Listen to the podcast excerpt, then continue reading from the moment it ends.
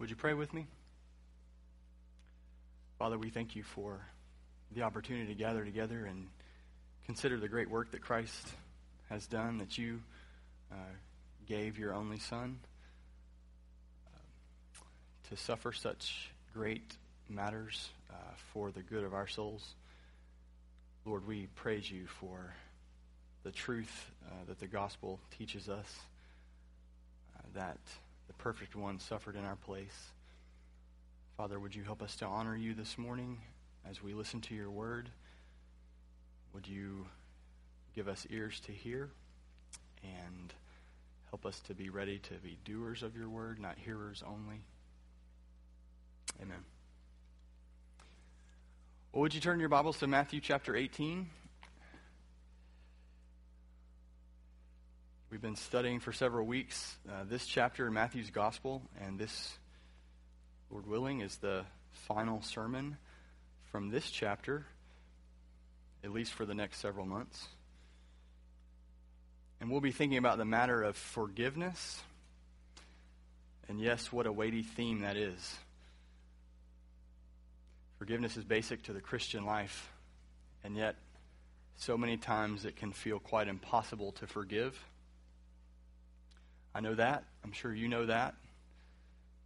Each of us can think of probably a long list of things that you have had to pray over and maybe sweat over, knowing that you need to forgive another. It may be possible that some of us sit in this room today having things for which we need to forgive and yet have not yet. And this morning I seek not to bruise your toes, but to direct your hearts to what Scripture says about this matter of forgiveness. And I would pray for you that which I would also pray for myself, that as Psalm 86:11 says, as the Lord teaches us his way, each of us may walk in his truth, and that he would unite each of our hearts to fear his name, even in the matter of forgiveness. And it's important that we learn the way of the Lord when it comes to forgiveness, because the world around us, the contemporary worldview all around us, offers us little or no help in this matter.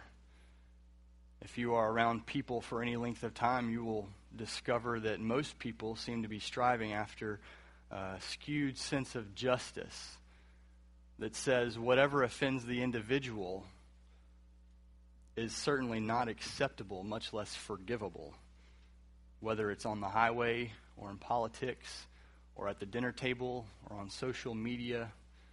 Whatever offends me is the most wrong in that worldview. There seems to be no room for reconciliation, but plenty of opportunity for vengeance. No forgiveness, but much condemnation. And even when secular counselors mention terms like forgiveness, they don't mean the same thing that believers do. It's usually for the purpose of self-gratification, as if refusing to forgive another is just a fence restraining us from being at peace with ourselves. One contemporary counselor says, you do have a choice to say, I forgive you, regardless if the offender hears you say it or not. And here's the important part. A large degree of your happiness depends on it. Your relational progression is essential to it. Your health is even at risk because of it. Well, refusing to forgive certainly does have personal side effects. But certainly there are greater motivations to forgive than only our individual happiness. Now, just to be fair, I understand why the world thinks this way. The world looks at the highest motivation for everything as being the self, ourselves. I am the one who defines what my life should be like. But that's just the nature of sin. Raising ourselves above everything else, even above God himself. And so we as a church in the world of the church, we must be strategic, even zealous, to protect our teaching, our doctrine from the world's views, even on forgiveness. we must listen to what Scripture says so that when we come to the matters of relationships with other people, with our relationships with people in the church, and even relationships with people outside the church, we live in a way that pleases the Lord, not in a way that pleases the world. Brothers and sisters, we have a far greater reason to forgive than just pleasing ourselves. When Paul wrote to the community of believers in Ephesus, he said, "Be kind to one another, tender-hearted, forgiving one another as God in Christ forgave you." That's really what is so heavy about the matter of forgiveness. It's not primarily the suffering that the offender, the one who has to forgive, has suffered, but it's a presentation of the glory of God and his forgiveness of his people. That trite expression you probably are familiar with has some accuracy. To err is human, but to forgive is what? Divine. And yet in Scripture, because forgiveness is a divine reality, it is also in Christ a human possibility. If you would be like God, you would forgive. It boils down to this simple truth. Christians are forgiving people because they have received forgiveness in Christ.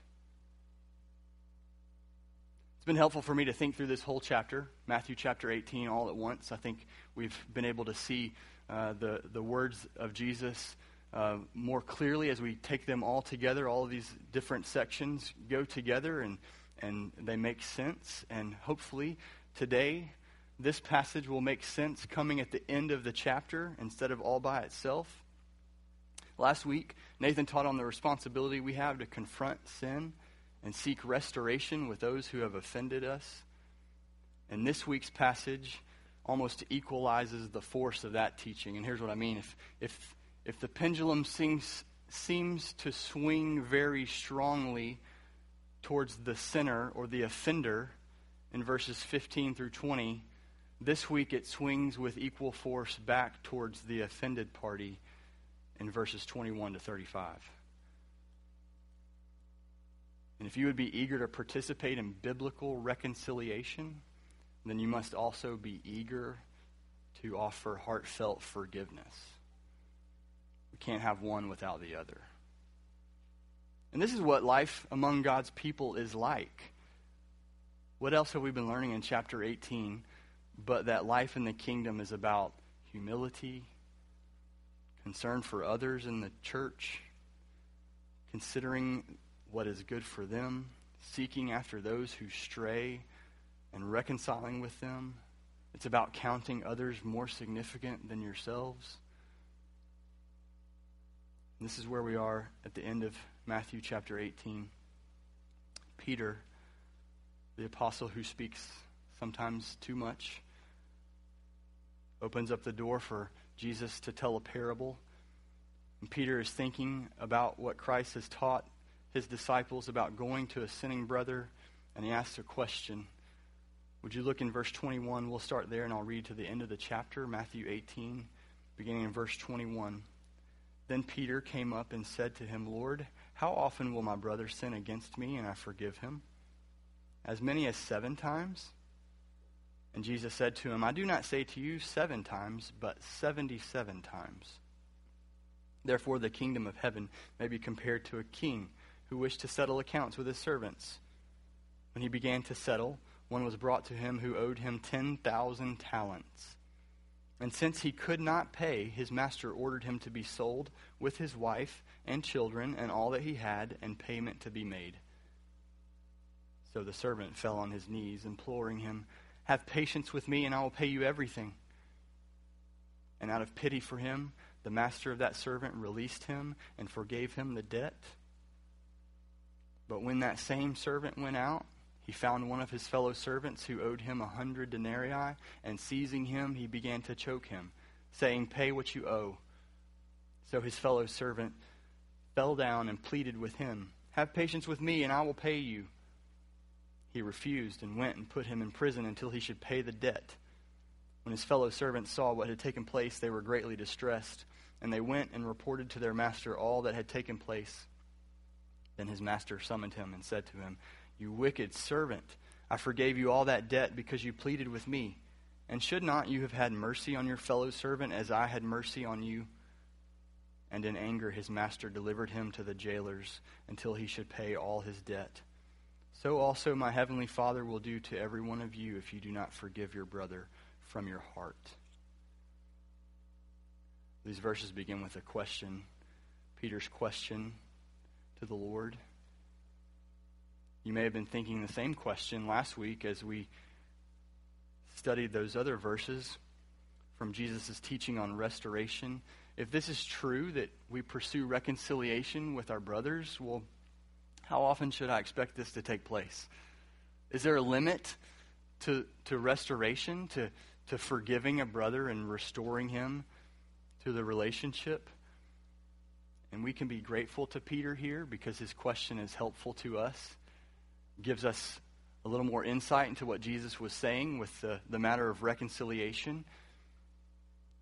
But as Peter tries to answer his own question, he falls short. I say he tries because as he answers, it's not exactly what Jesus would say. Peter aims for a high standard. He says, "Should we forgive as many as 7 times?" The Jewish practice of the day was understood forgiveness to come as many as 3 times. But after 3, that was it. There was no 4th time for forgiveness. And the Jews kind of made this practice up by putting some verses together from Amos and from Job. And those verses don't really say exactly forgive 3 times, but they try to create a principle that would direct believers, the Jews, to follow that way of forgiveness. But Peter aims for something much higher, for more than double the cultural standard. Should we forgive up to 7 times? And I get a bit of a sense that Peter is still maybe even subconsciously aiming for greatness. Do you remember in verse 1 of chapter 18, that's how this whole conversation started? The disciples came to Jesus, "Who is the greatest in the kingdom of heaven?" And now Peter is saying, how many times should we forgive our brothers? Not just 3, but maybe 7. 7 times. And even as we think about that question for ourselves, we think 7 is a whole lot to forgive the same person. Maybe even for the same offense. But Jesus' answer is much more drastic. Not 7 times, but 70 times 7. Or your version may say 77 times. But the issue here that Jesus is pointing at is not forgive exactly 77 times or forgive exactly 490 times. The point is forgive countlessly, endlessly, continuously, perpetually. Don't stop your forgiveness. You might be able to keep track of 7 times. You probably can't keep track of 77 times.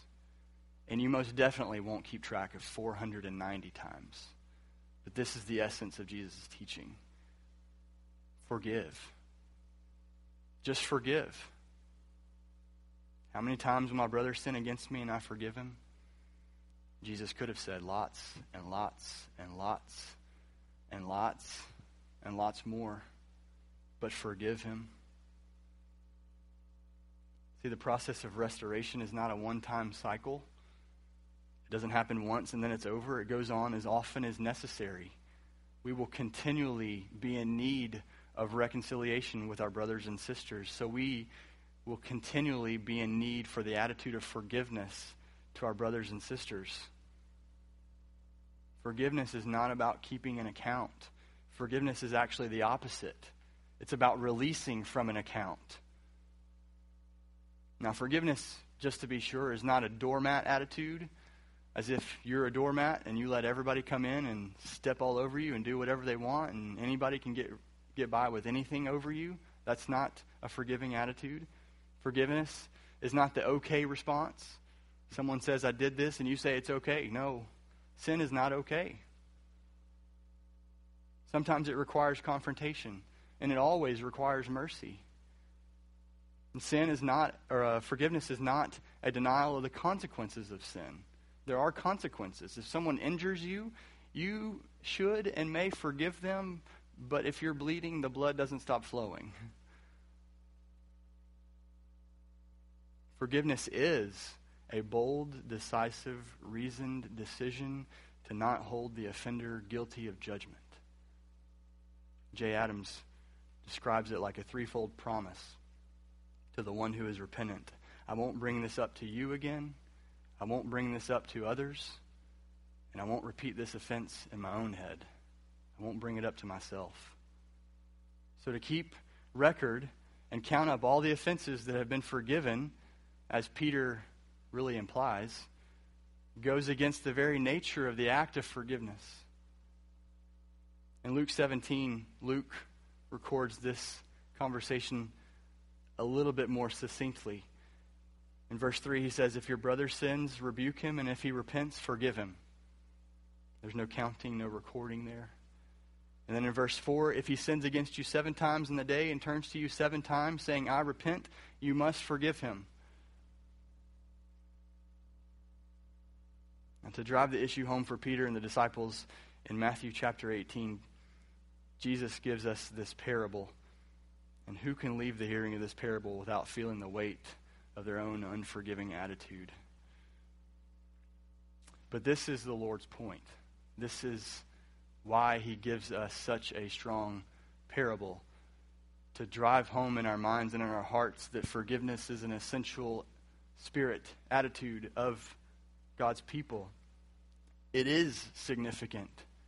Just as offense and sin is significant, so is forgiveness. It is necessary to a believer's life of faith. Let's look at what he says. Therefore, that's important. Because of this issue of continuous forgiveness, because you should continually forgive, the kingdom of heaven is like this. It's like a king and his servants. It's like this master, this king. We can easily understand this to be God. God is the king. He is the master of his kingdom. And he has servants, as every king does. And so there is a servant who has a debt towards this king. And this servant is probably less like a slave and more like a civil servant. Maybe something like a tax collector or a lord of some lands, and those lands are obligated to pay taxes to this king. And so he has amassed this debt of maybe taxes that he must bring to the king at some time when he is called to give an account. So he has an obligation, and at some point this obligation will be called up, so to speak. And here he has been called in to settle his account. And if that's the case, then this servant doesn't just have this exorbitant loan to pay. He has already received his king's money. He's already received this great amount. And he has brought nothing to the king. He has embezzled this money. In effect, he has stolen from the king. Not just not been able to repay what he borrowed, but he has taken what was rightfully the king's. When he is brought to account, his debt is 10,000 talents. Now, it's hard to get an equivalent amount of dollars for this because values of money change so frequently, but if we could just compare terms, it might make it a little more simple. Most people would agree that a talent equaled 20 years' wages. So any given person might be able to earn 3 talents in his whole lifetime.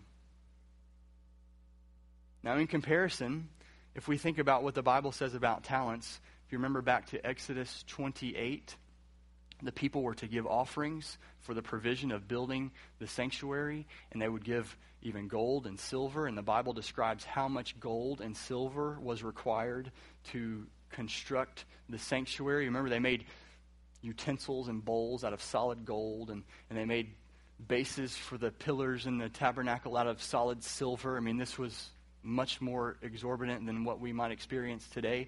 But even in that whole construction, the amount of gold and silver was 129 talents. And then in 1 Kings chapter 10, King Solomon, the most prosperous king in all of Israel's history. Remember, he had so much money that he made gold shields just to hang on the wall. Solid gold. The Bible says that King Solomon's revenue from his taxes of his lands and his time of prosperity in one year was 666 talents. But this servant owed his king 10,000 talents. And this word 10,000 is actually the largest Greek number that has a word associated with it. Where we get our word myriad. So you've heard myriads of angels, and it gives us the idea that there's just a large number, more than you can count. That's the word for 10,000 here. So we might not be even thinking about a number as small as 10,000. It could be even more than that. An amount of talents that is innumerable, immeasurable. This servant owed his king a debt that he couldn't even count. Much less was he able at this point to repay. And the servant arrives before his king with nothing, empty-handed. And the king completely understands the situation. Even if he worked all of his life, he will never even come close, not even making a dent in his debt. And so, like an ancient tax collection or a collections agency, the king would sell the servant and his wife and his children and all of his belongings and at least get a little bit of an amount to make up for the loss. And everything else he would just absorb as bad debt. But the servant and his family were destined for slave labor the rest of their lives. And even that wouldn't make up for the debt that he owed. Now imagine the desperation of this servant at once when this reality comes to mind. The fate may seem worse than death. Him and his whole family are immediately sold into slavery. He will never see freedom again. So nothing is below him at this point. He falls on his knees to grovel before the king. He implores him, "Have patience with me. I will pay you everything." No, he won't. Even if he had his whole life, he could never repay the king. And yet, in verse 27, we see the character of the king, the attitude that the king has. This was no unjust king. This was a very gracious king out of pity for him. The master of that servant released him and forgave him the debt. The servant fell on his knees and begged the king, and the king released him. Simply out of pity. And in verse 27, that word debt is actually the word for loan. The king decided to treat this as a loan that just wasn't going to be repaid. So instead of thinking of the servant as one who was a thief and took money that was already the king's, he just decided to write it off as a bad loan. And the servant was free to go. And at this point in the parable, we're thinking, what greatness of the king. What mercy for the king to have upon his servant. We get a lofty view of the master here. And in the next section, we get a lowly view of the servant. Look how the servant responds even to his own debtor. He went out and found one of his fellow servants. He didn't just wait for one to come along. He went and found another servant who owed him money. He looked for him purposefully, and this one owed him 100 denarii. Now, in comparison, a denarius is a one day's wage. The amount of money that this servant could earn in one day. He owed 100 denarii. Now, that's not insignificant, 3.5 months' pay, but that is certainly repayable. But what did the first servant do? He seized the man, choked him, and demanded repayment.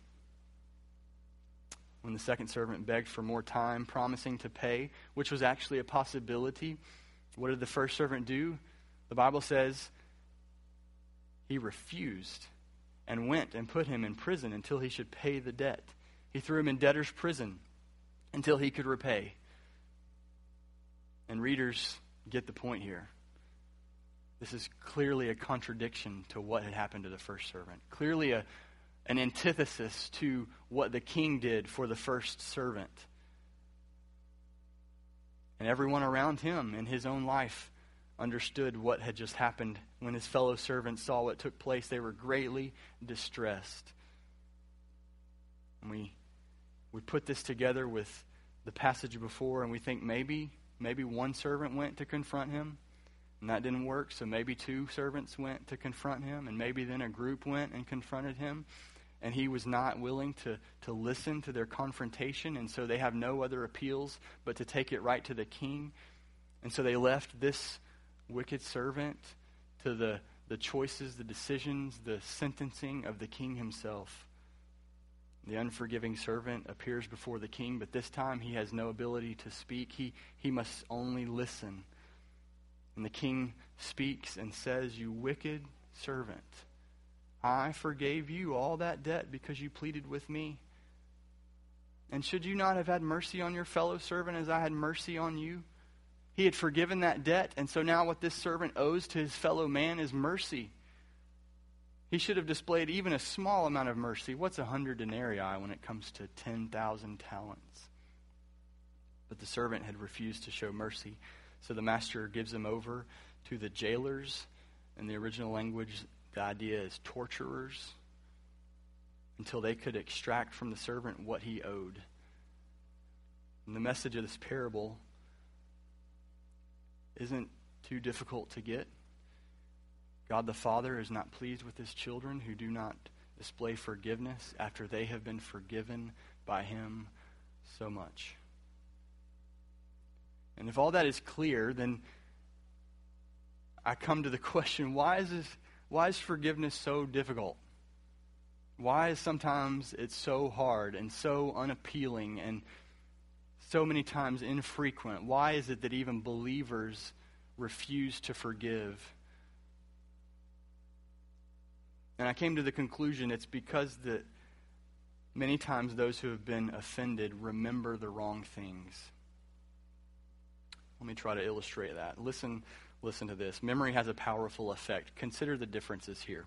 I remember my family vacation from last year. The 7-hour car ride squeezed into 12 hours. With 5 kids who would not take a nap. The lodging with 14 people, all of whom think for themselves. Walking up and down 2 flights of stairs to get from my car to my room and back. Meals prepared by people who don't understand how I like my food. The sun came up early every day. I could not sleep in. Nights came late because other people kept talking. Sand in my clothes, sunburn on my arms, so much stuff to pack. Then we had to take a long car ride back home with 5 kids who were obviously exhausted and yet still did not want to take a nap. Or, I remember my family vacation last year. It was the first time that our family had been able to do such a thing in several years. So I had 4 kids who were pumped about seeing the beach months before we ever left the house. We had a long car ride, but there were many great, fun conversations, and there was a lot of laughing. We got to spend 5 days with even extended family, and I was able to speak with them about things that I hadn't got to talk to them about in several months. I got to read most of a book, which doesn't happen very often. My wife didn't have to cook every single meal, which was great.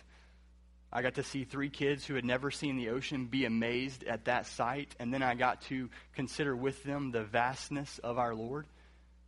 I looked out the window every day and could see the majesty of the Creator, and I looked inside at my family, and I got to consider His kindness to me. I was able to play with my kids for more than half an hour at a time, days in a row, and I could go on and on and on, but you get the point. Memory has a drastic effect upon our lives. And we could stay in the rut of having bad memories when it comes to the offenses of others towards us. We could focus on things like how wrong the other person was, how much the offense hurt, how much we lost as they offended us, how many times the person has wronged me or other people in the past, how long this effect is going to last upon me. And it's not likely that you can or will forget those things I don't mean that. But if that's all that you remember, you will not be able to forgive. You will not display the kind of actions that God has performed even for your own soul. What believers need is not a bad memory, but a good memory, and a good memory properly aimed at the right things. One who is quick to forgive will remember several things. I've got 5 of them for you this morning. First, remember the character of God. We see that in the master, the king of this parable. Consider how the parable points to God the king. This king was obviously very wealthy. For one servant to owe him 10,000 talents, I can't imagine what all he did own. That's what God is like. He owns the cattle on 1,000 hills. Now, cattle don't really seem very valuable to me, but he owns everything else. The Bible says that God owes no one any debts. He doesn't owe anyone anything. He is obviously very wealthy. As Lord and Master over all his kingdom, God is also just, and he holds debtors to their debts. He calls people to give account for all that he has given them, and he judges based on how they have used that provision. And yet, when there is no fruit to be shown, or worse, when there is only bad fruit to be shown, this master is also freely willing and ready to forgive.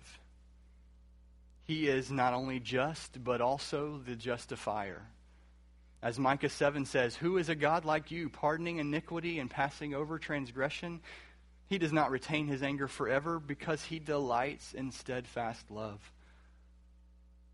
And if he who owes no debts to anyone freely forgives the debts owed to him, certainly men who are debtors can forgive.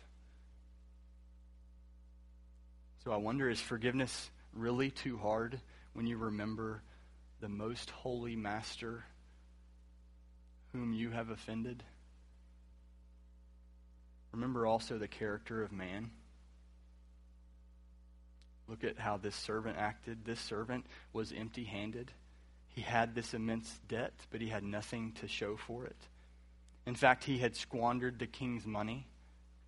There was no way he would ever be able to pay back the debt that he owed. And this is nothing less than the debt of sin. The Bible describes sin as a twisting or a marring of even right and good things. It is a crossing the line, overstepping the bounds of what God has placed in a person's life. It is blatant disobedience before the Lord. One Puritan said that sin is like treason before the majesty on high. Men are born in sin. It's our heritage. No matter whether gene therapy is possible or DNA restructuring, those designer babies still can't get past the fact that they are under the curse of sin, even from conception. And then men live in sin. Every individual practices sin willingly and with great concentration, or naturally with little thought and little concentration. We sin against God, separating ourselves from our Creator. We sin against other people, erecting barriers to right relationships among our fellow creatures. The Bible in Psalm 19 points us to the fact that you have sin that you know about, and then you have sin that you don't know about. Sin you readily confess, and sin you readily hold on to. Like David in Psalm 40, you have countless sins, more than the hairs of your head. You could never probe the depths and the intensity of sin in your own life if you tried. And each of those is a debt owed to Almighty God. As if that's not enough, we die because of sin. The paycheck for sin is death. And death even is not the end. Apart from divine mercy, the debt of sin against an infinite God demands an infinite payment. And then man's disposition to divine justice is such that even in hell, the sinner is opposed to God's character. So then even something like purgatory can't purge the leftover taint of sin. Man left to himself will always be offensive to God, even for eternity. Job's friends were sometimes right when one said, "Is not your evil abundant? There is no end to your iniquities." And so there is no end to the judgment. And this servant in Matthew 18 had no recourse but to get on his knees and beg for mercy from the king. And in the same way, you and I have no means of any hope of satisfying the debt of our own sin except to just beg for mercy from the Lord. And the good news, church, is that God gives mercy. And if you have come to him and pled for mercy and sought to rest in Christ alone, then God has forgiven you. Is forgiveness so hard when you remember the utter sinfulness of your own offenses before God? Remember also the significance of your own forgiveness, of the forgiveness of your own debt. Sin, the debt of sin is so great that the payment must have been equally great. Don't overlook this fact that your sin required an unmatched payment in order to be forgiven. The debt of sin cost God greatly. The death of his only son. Isaiah 53 describes the burden upon the Son of God. He was pierced. He was crushed. He was chastised. He was wounded. He was oppressed. He was afflicted. He was taken away. He was cut off. He was stricken. He was crushed. He was put to grief. And for what? For our transgressions, for our iniquities, for the transgression of my people, he says. His soul made an offering for our guilt. This was the cost to pay the debt of sin that was not his own, but was the sin debt of the people. By the way, we will partake of the Lord's Supper a little later on this morning. And that celebration connects both ends of this idea, the payment for sin on the one hand, but also the ones for whom the debt has been paid on the other hand. When Jesus was instituting this supper in Matthew 26, he said his blood was poured out for many for the forgiveness of sins. And we come to the Lord's table, and as a church, we proclaim the Lord's death and resurrection, and we proclaim that it is enough to settle our conflict with the Lord. This body and this blood took care of our debt.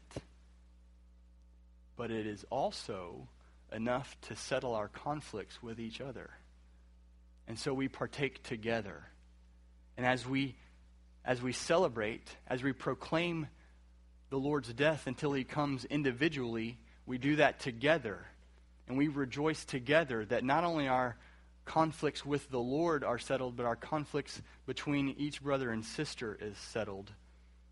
And so we hear the words of Paul in 1 Corinthians 11. Anyone who eats and drinks without discerning the body eats and drinks judgment on himself. And so as this body of Christ and this local church, we discern the body as we partake of the elements. We evaluate, is everything settled? Are matters forgiven? Are relationships right? Because to be in conflict with a brother or sister and yet proclaim to be right with God doesn't make sense.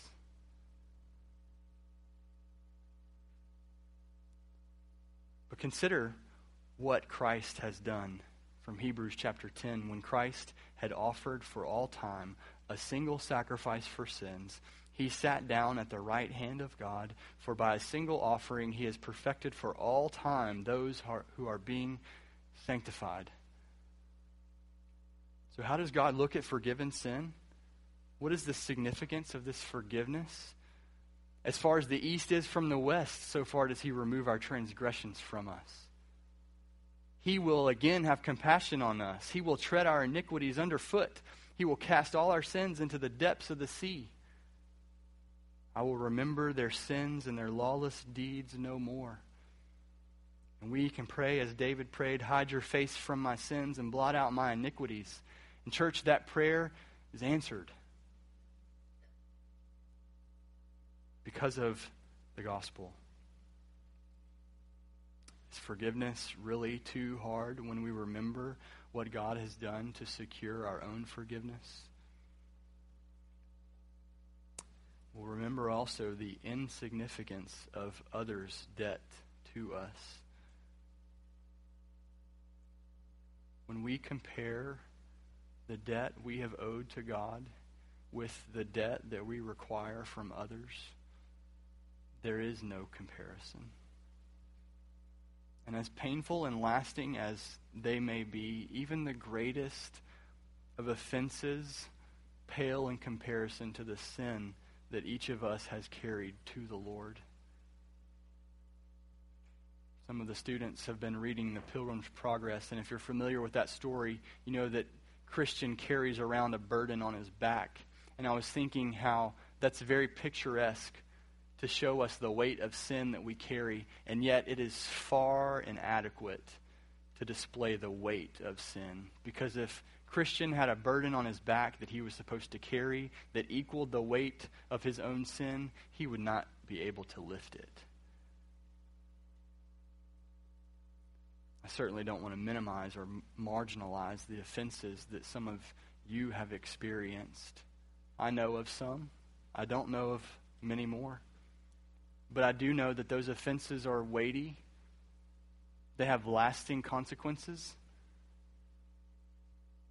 But in comparison, is there really anything that another believer or even an unbeliever could do that would compare with the debt that you have owed to God?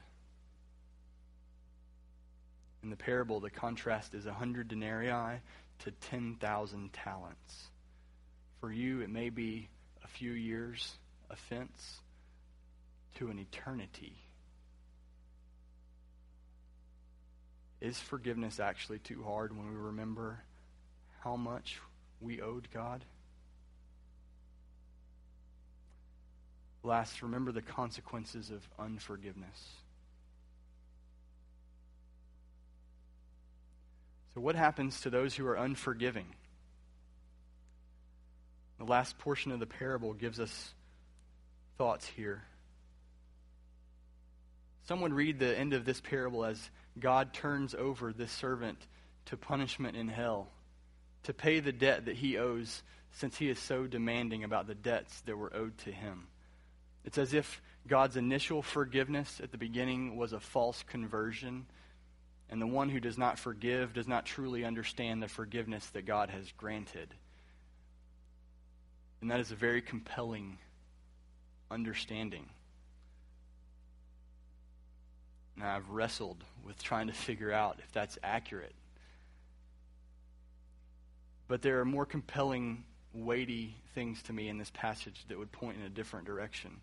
Because all along from the beginning of chapter 18, Jesus has been speaking to his disciples. He's been speaking to believers. And even in particular, he's answering Peter's question and telling Peter a parable about Peter's relationship with a brother. And if we are going to say that the master turned back from his forgiveness to his servant to consign him to hell, then I think we risk presenting an improper view of salvation. And it also breaks down the whole point of the parable, because this servant was really forgiven. That's the issue. He actually was forgiven his debt. Salvation is neither earned on the front end nor kept on the back end by any good work that we do. And the gravity of this parable is that the servant had an immeasurable debt that the master released him from. So at the end of this parable, what he owed was not 10,000 talents. He still could not repay that debt. But what the master said to him is, "And should not have you had mercy on your fellow servants as I had mercy on you?" What he should have given to the fellow servant was mercy. He owes him mercy. Romans 13:8 says, "Owe no one anything except to love each other." This is how we treat others in the body. for the one who loves another has fulfilled the law. So when this servant refused to forgive and demonstrate the mercy of the king turned him over to the tortures of corrective discipline. Just as a faithful father disciplines his children to learn the right way, so God does for his children. So it is possible to actually be forgiven this immense, immeasurable debt of sin and then suffer in a life which seems like torture. And it may be that that comes because of an unforgiving spirit from God's children. Just as the brother who continues in sin is disciplined out of the fellowship earlier in Matthew 18, so the unforgiving brother who persists in unforgiveness is disciplined by God to learn forgiveness. But his discipline is described as at the hands of torturers. So what are these tortures? What are these consequences of refusing to give? Bitterness, trouble, defilement, loneliness, hatred, resentment.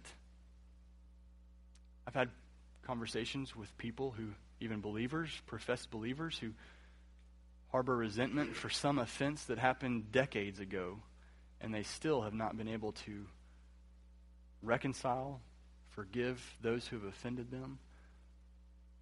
And absolutely is it a spirit of bitterness and resentment in their heart, when in reality the offender probably doesn't even remember what happened.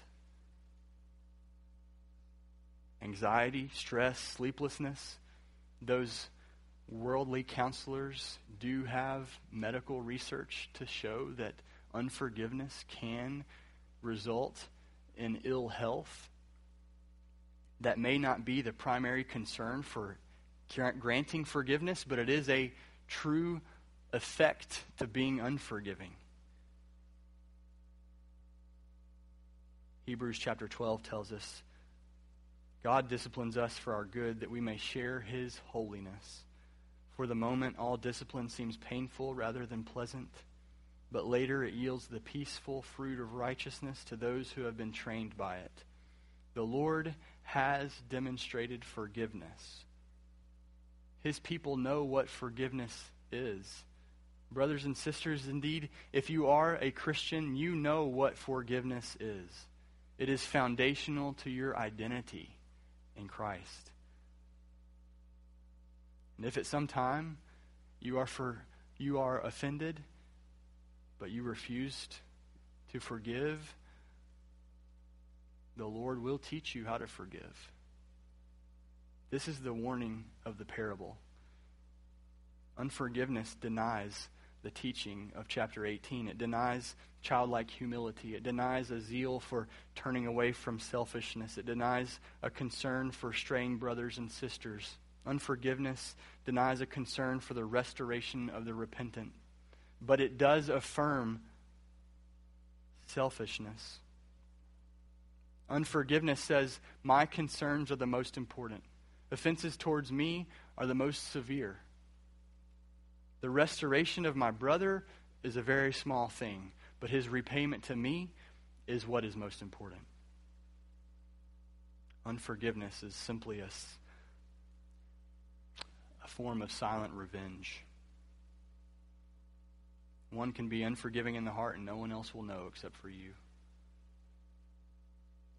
But it's also a self-destructive form of revenge, because the decay works from the inside like gangrene in the heart and in the mind. Unforgiveness is opposed to biblical doctrine. It contradicts the nature of God. It says to the believer, even though God has forgiven you, when you repented towards him, yet I will not. Or in the case of an unbeliever, even though God is freely ready and willing and done what it takes to forgive you of your sin when you repent to him, yet I will not. Unforgiveness contradicts the work of Christ. Even though Christ shed his blood as a perfect sacrifice for the eternal weight of your sin, I am unwilling to release you from this debt. And unforgiveness contradicts the experience of the Holy Spirit in the believer. Even though I have peace with God, I shall not be at peace with you. And so God will teach his people to forgive. And it may seem like being with the jailers or the torturers until his people should learn to forgive, to pay all that they owe, which is mercy, like the mercy that has been shown to each of us. Brothers and sisters, the good news is that we know what forgiveness is like. We do not hear these words thinking they are harsh towards God's people from the Lord himself. We hear these words knowing God is taking care of our problem. He has forgiven us this debt. And so we need only imitate our Lord in this matter. And yet, even as it feels very difficult, we understand why Proverbs 19:11 says, "Good sense makes one slow to anger, and it is his glory to overlook an offense." It is oftentimes extremely hard to forgive. But if you would aim to forgive, remember what God has done for you. It may be that some of you need to repent before the Lord this morning of unforgiveness. I would ask that we take a time of prayer. Would you close your eyes and spend some time considering your own heart before the Lord? Express your gratefulness to him because of the forgiveness that he has shown you in Christ.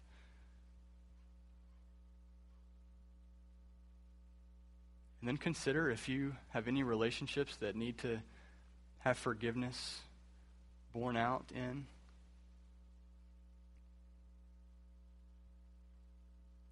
Matthew chapter 5 warns us, if you are offering your gift at the altar and they're remembering that your brother has something against you, leave your gift there before the altar and go. First be reconciled to your brother, and then come and offer your gift. Being unreconciled with a brother and attempting to worship is futile. Another consequence of an unforgiving heart is the inability to worship properly. Maybe there's a brother or sister, even in this room, to whom you need to express forgiveness to or seek forgiveness from.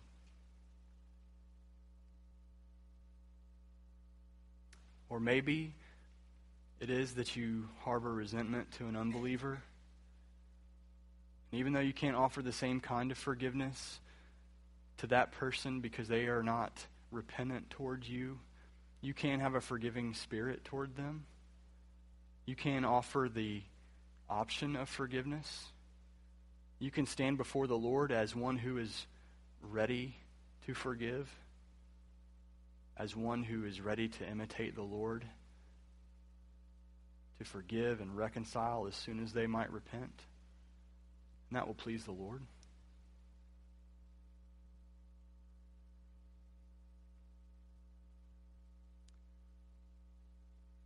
Father, we stand before you